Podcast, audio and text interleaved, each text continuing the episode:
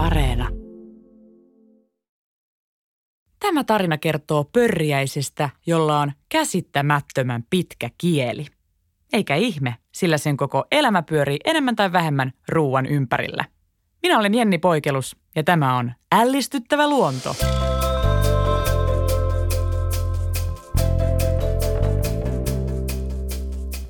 Tiesiksä, että ukonhattu kimalaisella on kieli?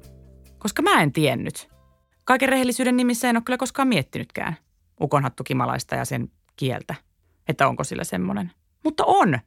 Ja tämän Pohjois-Karjalassa pörräävän ukonhattu kimalaisen kieli, se on aivan uskomaton. Se on nimittäin pitkä. Lähes yhtä pitkä kuin sen koko pörjäisen ruumis. Jos ihmisellä olisi yhtä pitkä kieli, se ylettyisi suusta melkein lattiaan asti. Eli sillä voisi siivota keittiössä. Kuinka kiva. Tämä jättikieli on tämän suloisen, karvaisen, mesipistiäisen supervoima ja elämän valttikortti. Sen avulla se pääsee nautiskelemaan ukonhattukukan mesitarjoilusta lähes ylhäisessä yksinäisyydessään. Samoilla apajilla surraa vain yksi kilpailija, ja se on tarhakimalainen.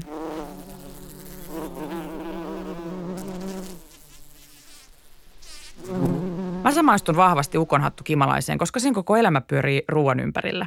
Ja sen jälkikasvu on äärimmäisen nirsoa ruoan suhteen. Ne on silleen, että hei anteeksi, mutta mulle ei kyllä siis kelpaa mikään muu kuin lehtoukon hattu, kasvinvesi ja siitepöly. Ja sitä ei sitten tarjoilla ihan joka kedolla. Lehtoukon hattua kasvaa Suomessa nimittäin vain Pohjois-Karjalassa Kiteellä ja Tohmajärvellä.